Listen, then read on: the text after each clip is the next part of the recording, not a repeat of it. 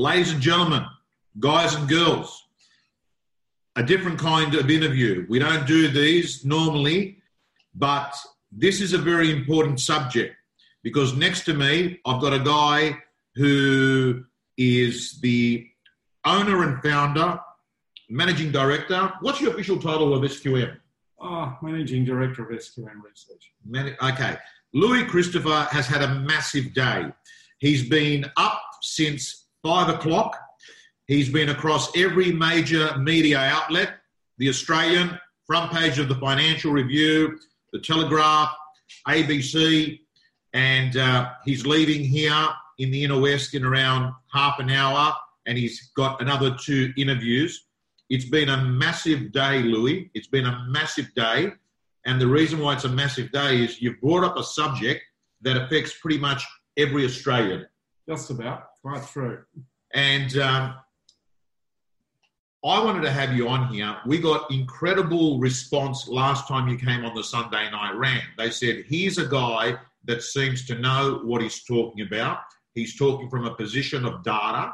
So, firstly, to all the people that are watching this, most are real estate agents, but also like the guy that's asked a question is not a real estate. So there's a lot of people that are buyers, investors, Oh, yeah. consumers. Yep. The question I want to put to you, Louis, is what is Labor's negative gearing policy and capital gains tax proposals? What are they? Just let's clear up what they are. Okay, understood. So Labor wishes to change negative gearing and ultimately they wish to phase a lot of it out. Uh, they wish to keep negative gearing still on new property, but existing properties will be phased out uh, pretty much immediately. There will be what they call grandfathering provision. So if you're an existing property investor, Yes, and you own an investment property that's making losses at this point in time, yes, you still get to keep the negative gearing benefit. But after this policy is enacted, yes, if you go and buy a property as an investor, yes. you will not be able to offset any losses that property makes against other income that you may well be earning. Okay, there are some exceptions to the rule. We've just mentioned before that negative gearing will stay on new property. If you are a more wealthy person and you have other assets earning income, so you've got other properties, or shares, or you know, business, whatever it may well be, the losses on that property can still be offset against the income earned from those other assets. You just will not be able to offset those losses against your wage income. And that's a critical point because what it means is for the wealthy among us, Yeah. this change is not going to affect them. Okay. Well, that's uh, that's something that uh, I think uh, everyone should be clear about. So um, some people are affected more than others on that aspect. Some people are affected more than others. That is correct. And I personally, I find this notion that it's still the wealthy are still going to be able to get all of it kind of ironic, because uh, you know it- effectively it's affecting some of Labor's base here. Right. Um, and by the way, I want to make it very clear to everyone that's watching this in no way is this in any way trying to be a message to influence what political party you're voting. We're, we're, we're stating what the policy is. We are staying with the and there is good and bad, and that that is that is uh, um, a fair point. Uh, what we're trying to do here with this report is forecast because we think it's very likely now Labor's going to win. Forecast what may well happen down to a city level for dwelling prices over the next few years and rents for the next few years, taking into account a scenario where interest rates are cut and then taking into account a scenario where interest rates are not cut. Okay.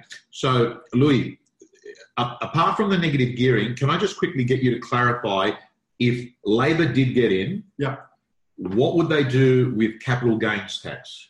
So, capital gains tax at the moment, there is a concession. They call it the capital gains tax concession.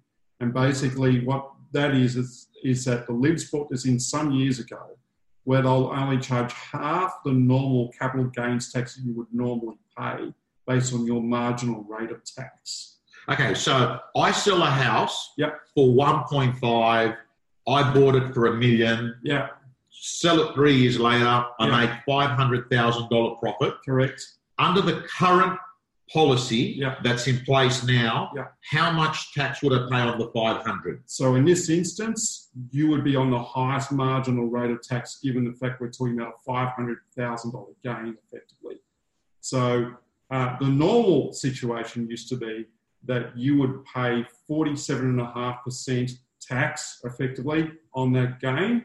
But given the current concession, you only pay half of that. Right. Okay, so what Labor wants to do is they want to reduce the concession by half. Right. Okay, so basically, uh, most investors will end up paying more capital gains tax when they sell. Okay, so what was you're basically saying capital gains tax will double. Potentially, for some investors, that could be the case. It really does depend on what your marginal rate of tax is. Right. Okay, of so that's, course. A, that's Okay. a critical thing. But let's assume that you know it's a big gain. Yeah. automatically bring you up to the top marginal rate of tax uh, for uh, you know the first hundred and eighty odd thousand dollars, then you, for the rest you're going to be paying effectively um, the top marginal rate of tax less a smaller concession. Okay, but but but but, but my understanding of the, the, the proposed policy, Louis, Mm. is that um, uh, if it's a brand new apartment off the plan type properties, Yeah. they're not affected. They're not affected by negative gearing. Right.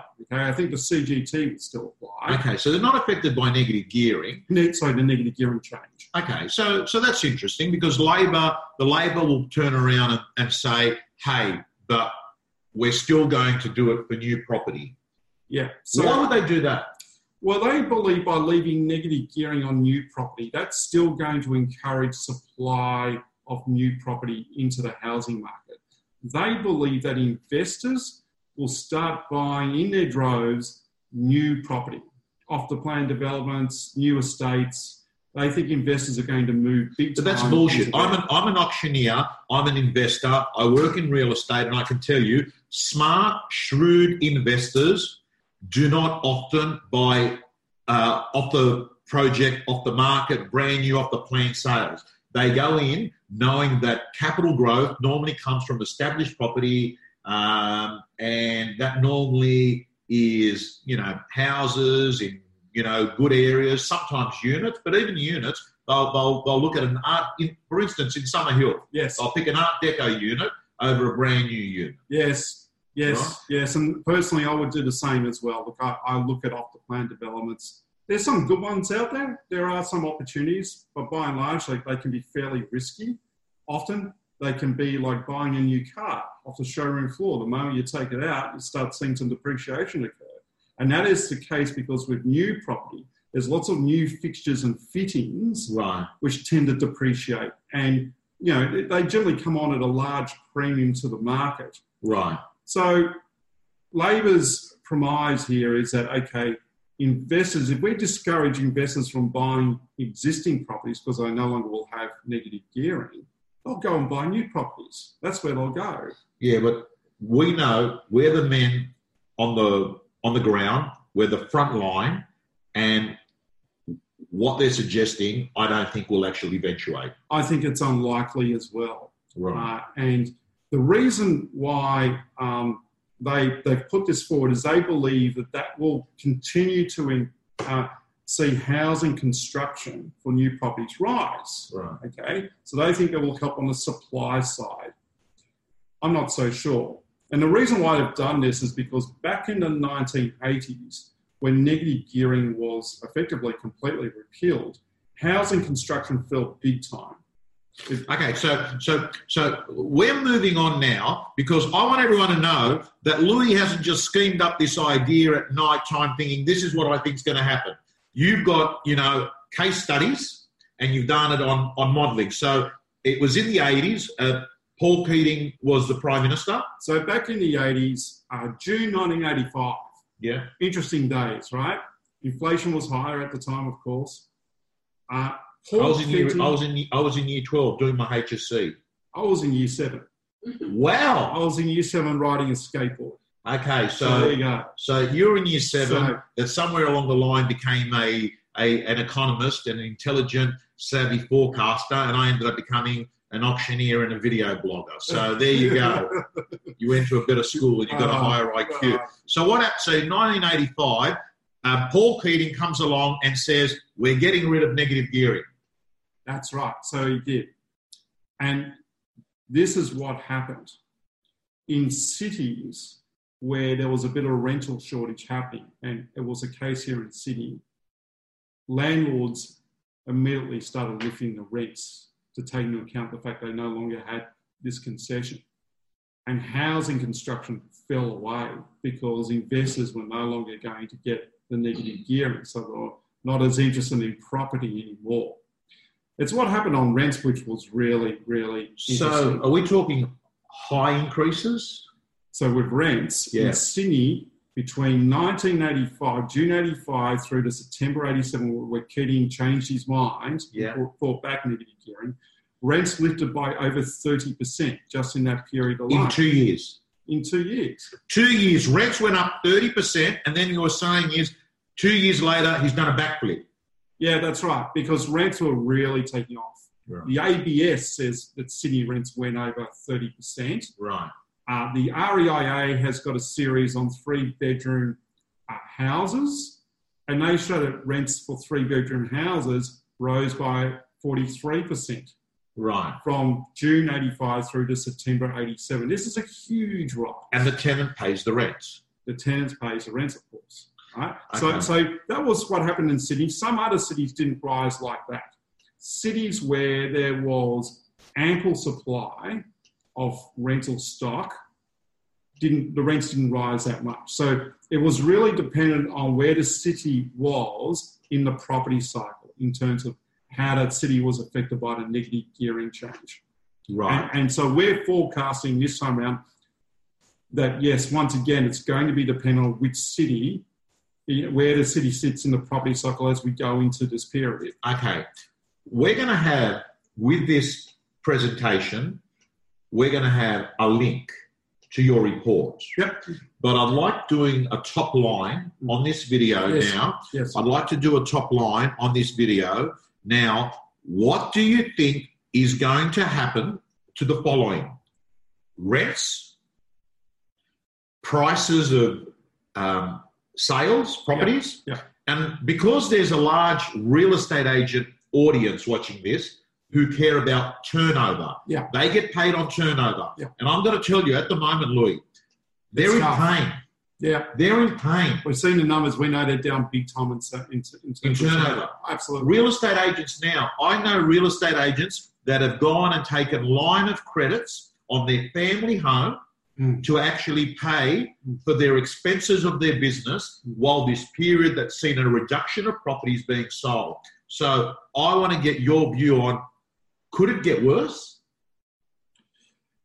Yes, potentially. Uh, indeed, if uh, we see this policy change, our forecast is that firstly covering dwelling prices. Yeah. We're expecting dwelling prices nationwide as a capital city average to fall 7 to 12% over a three year period.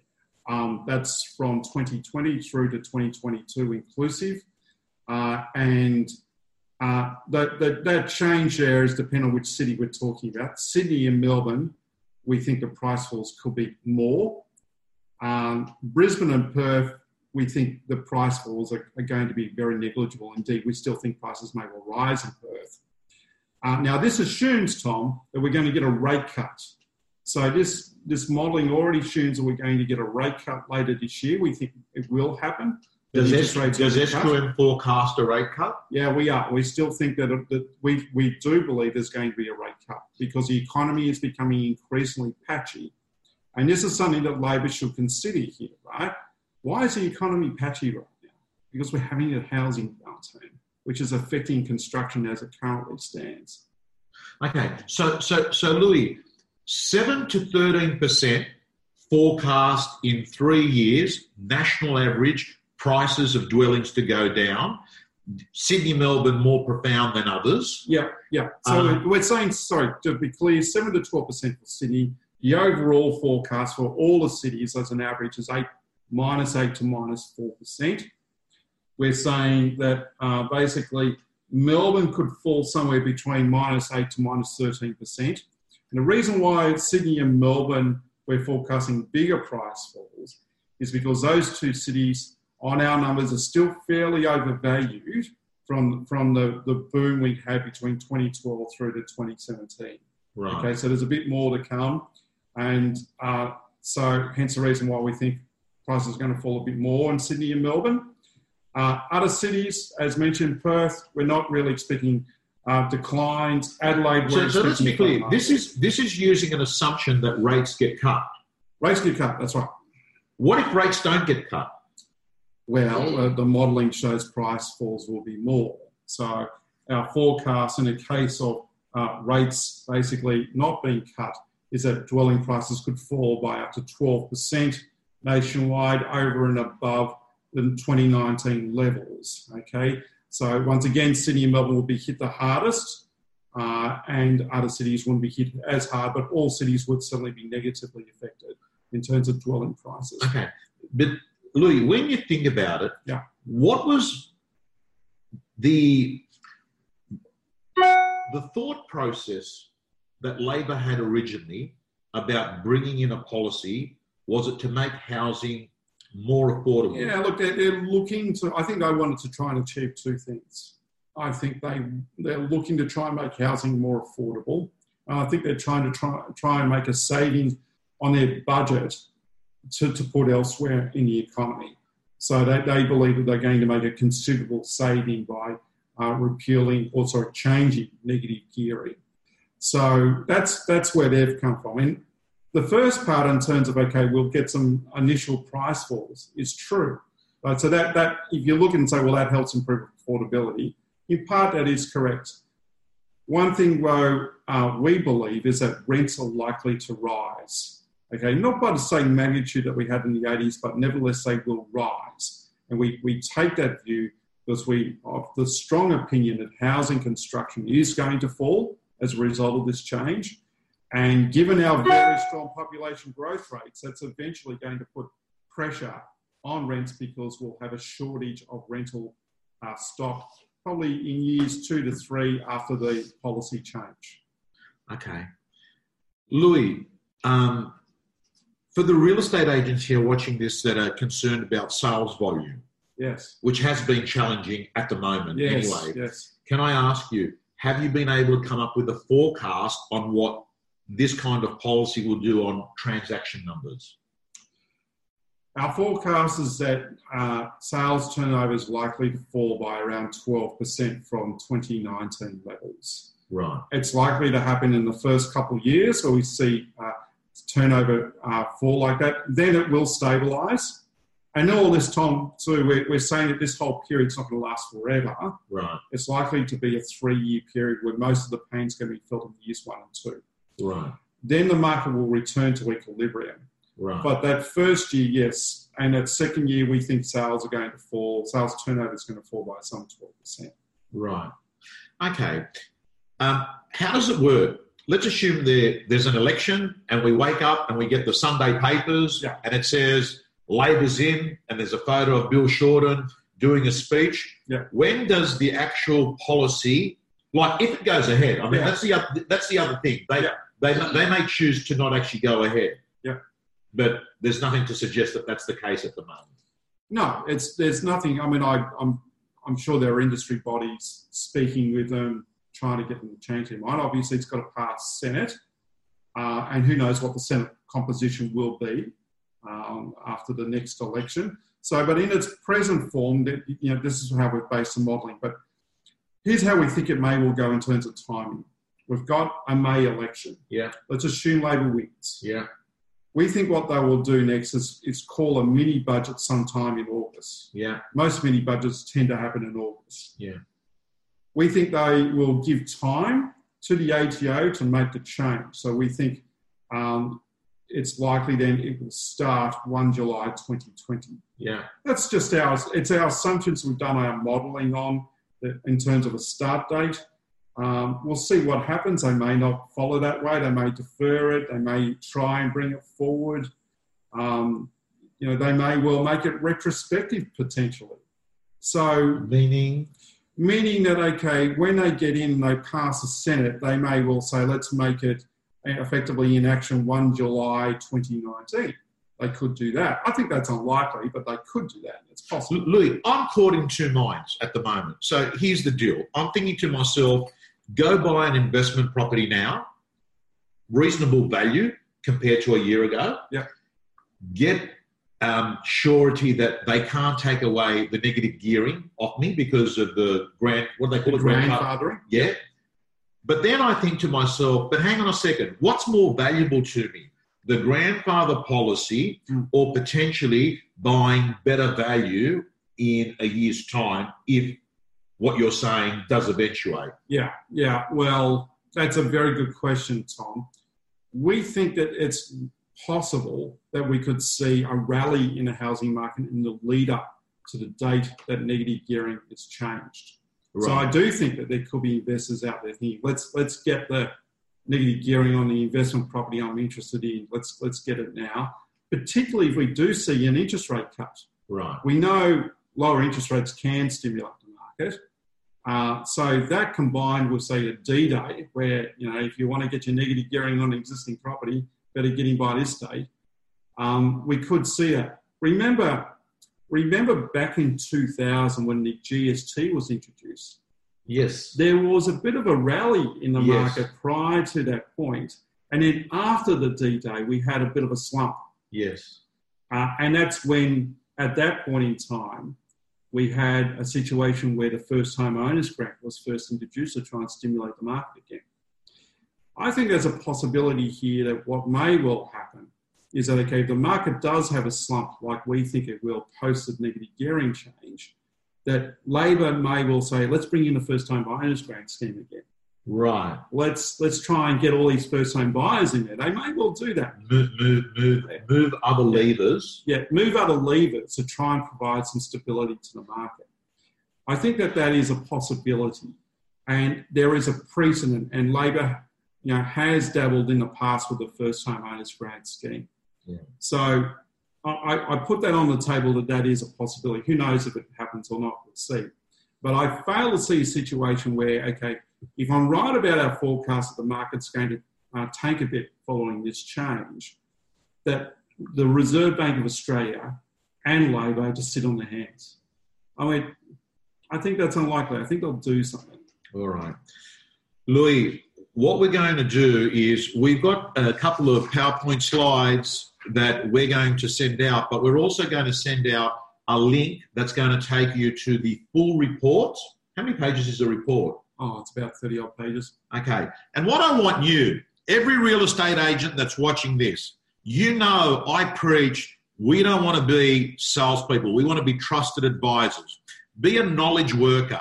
Read up on what Louis has said. Read up, understand the policy. I think you have an obligation to your client to sit there and talk about the advantages and disadvantages of bringing vendors forward to sell or giving advice to you know people on what are the potential things that may happen after the election.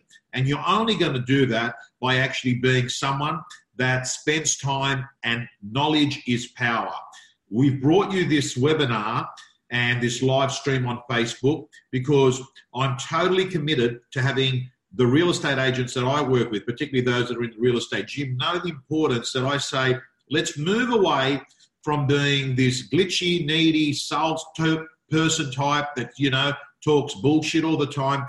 Read your facts, and I'm not saying Louis got a monopoly on the truth, but what I'm saying is that you've spent. How, how did you go about? You know, like how much time did it take you to put this report together? How did you go about it all?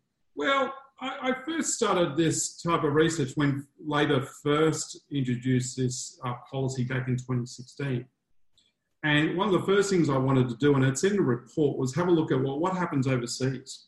Right. So, you know, what countries have negative gearing, what countries don't have negative gearing, and what's happened with their markets. And, you know, one of the things that we, we talk about in the report is gross rental yields. Right. Okay, so the, one of the central premises we've got in our report is that gross rental yields will rise as a result of this change.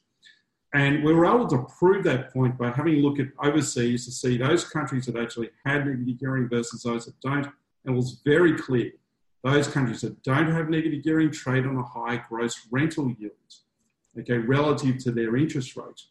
So um, we used a lot of that to work back in our modelling in terms of, right, well, what does this mean? And if yields are going up, what would this mean for prices and what would this mean for rents? And our view was, okay, it's likely a bit of both will change. We're likely to see some price falls, we're likely to see some rent increases. Keeping in mind, we don't think rents are going to rise in an out of control way like they did back in the 80s. Right. I think that's unlikely because Labor's uh, policy regarding keeping negative gearing on new property will, will help to a little bit. That, that'll, that'll help somewhat. And the grandfathering will also help somewhat. Um, but nevertheless, there is a policy change. Uh, negative gearing will not be um, applied on existing properties for new investors uh, once the changes come in, and that will have an impact upon the market. All right. Louis, um, I've got to hand it to you. You say it as it is, like you do with your auction results. By the way, if you want to get if you want to get a true reflection on what actually happens at auctions on a Saturday, Louis Christopher on his Twitter account will give you a Sydney, Melbourne, and Brisbane number based on collectibles right? Which is very consume, uh, confusing for consumers because when they're looking at clearance rates on Sundays, uh, what's interesting is both data companies don't end up with a similar number anyway. Put that aside. But more interesting is I know how real estate agents operate, Louis. If a property hasn't sold, sometimes they won't actually answer the phone call. So what gets hmm. published on the weekend is properties that are skewed towards those sold. Well, you recall we talked about this last time we got together, Tom. Um, I've always believed that it's really in the agent's interest to report the result, even if it's a failed campaign. And the reason is, number one, you're telling the world the property's still for sale. Absolutely. Don't you, want, don't you want potential buyers to know that? Absolutely. But I think, you know, there's a tendency for real estate agents that don't want to look like they spent four weeks, never sold it. I yeah, see, I, you know, I, I, see that. I, I see that perspective. But can yeah. I ask you? And I know that you you've got so many so many figures. You've had Labor people, you know, having a go at you today, uh, right? So you've, uh, you've you've been in a boxing round um, all day with some of the most senior people in the Labor government. Will you be able to recall roughly on the weekend what the clearance rates were? They in their thirties or forties? Uh, for Sydney, the preliminary clearance rate, if I recall, is about 54%. Right. And we think that's going to be revised down to about 48, 49%. Yeah. For Melbourne, um, it was about the same number. Melbourne's final clearance rates are coming in lower than Sydney's right now, which is a rarity. Right. You, you don't normally see that. Melbourne, as we know, has always been a bit of a big auction town. And even in down markets, the clearance rates tend to you know, come in the 50s. So to see Melbourne come into the 40s shows that Melbourne is having a rather weak market right now. And I do believe prices are still falling in Melbourne as we speak. Okay, guys and girls, you've got enough information and content, and you will when you get the links to be able to go sit in with vendors that are currently not on the market, that are thinking of coming on the market. Go in and have a conversation, explain to them, you know, that potentially uh, they could see uh, uh, more falls and maybe they, they're better off coming onto the market now. But you know, your job is to simply interpret the data, explain to them what you think, and then help them progress and make a decision. So, Louis Christopher, I want to thank you so much. Will you do me a favour? You had a big day. Will you do me a favour? We'll get a. We'll get a. Do you drink scotch? Or what do you drink? What's your favourite? Do you drink? Well, we're going to jump in the car now, Tom. But no, what I'd like is at the end of at which time time's your last interview? Nine o'clock. Nine o'clock tonight. Nine o'clock. It's at home. Yeah, it'll be done from home. Okay, so we'll get you a bottle of uh, a nice bottle of scotch. I'll try and find the best bottle I've got in there. You can take it with you, and when you finish that final interview, you put some ice, put a scotch, and just have a nice sleep. That's nice of you, Tom. Thank you. All righty, guys and girls, that is signing off. Good to see you, Susan we'll come over here and we'll just uh, end this. And um, guys and girls, you'll get an email. Look forward to speaking to you soon.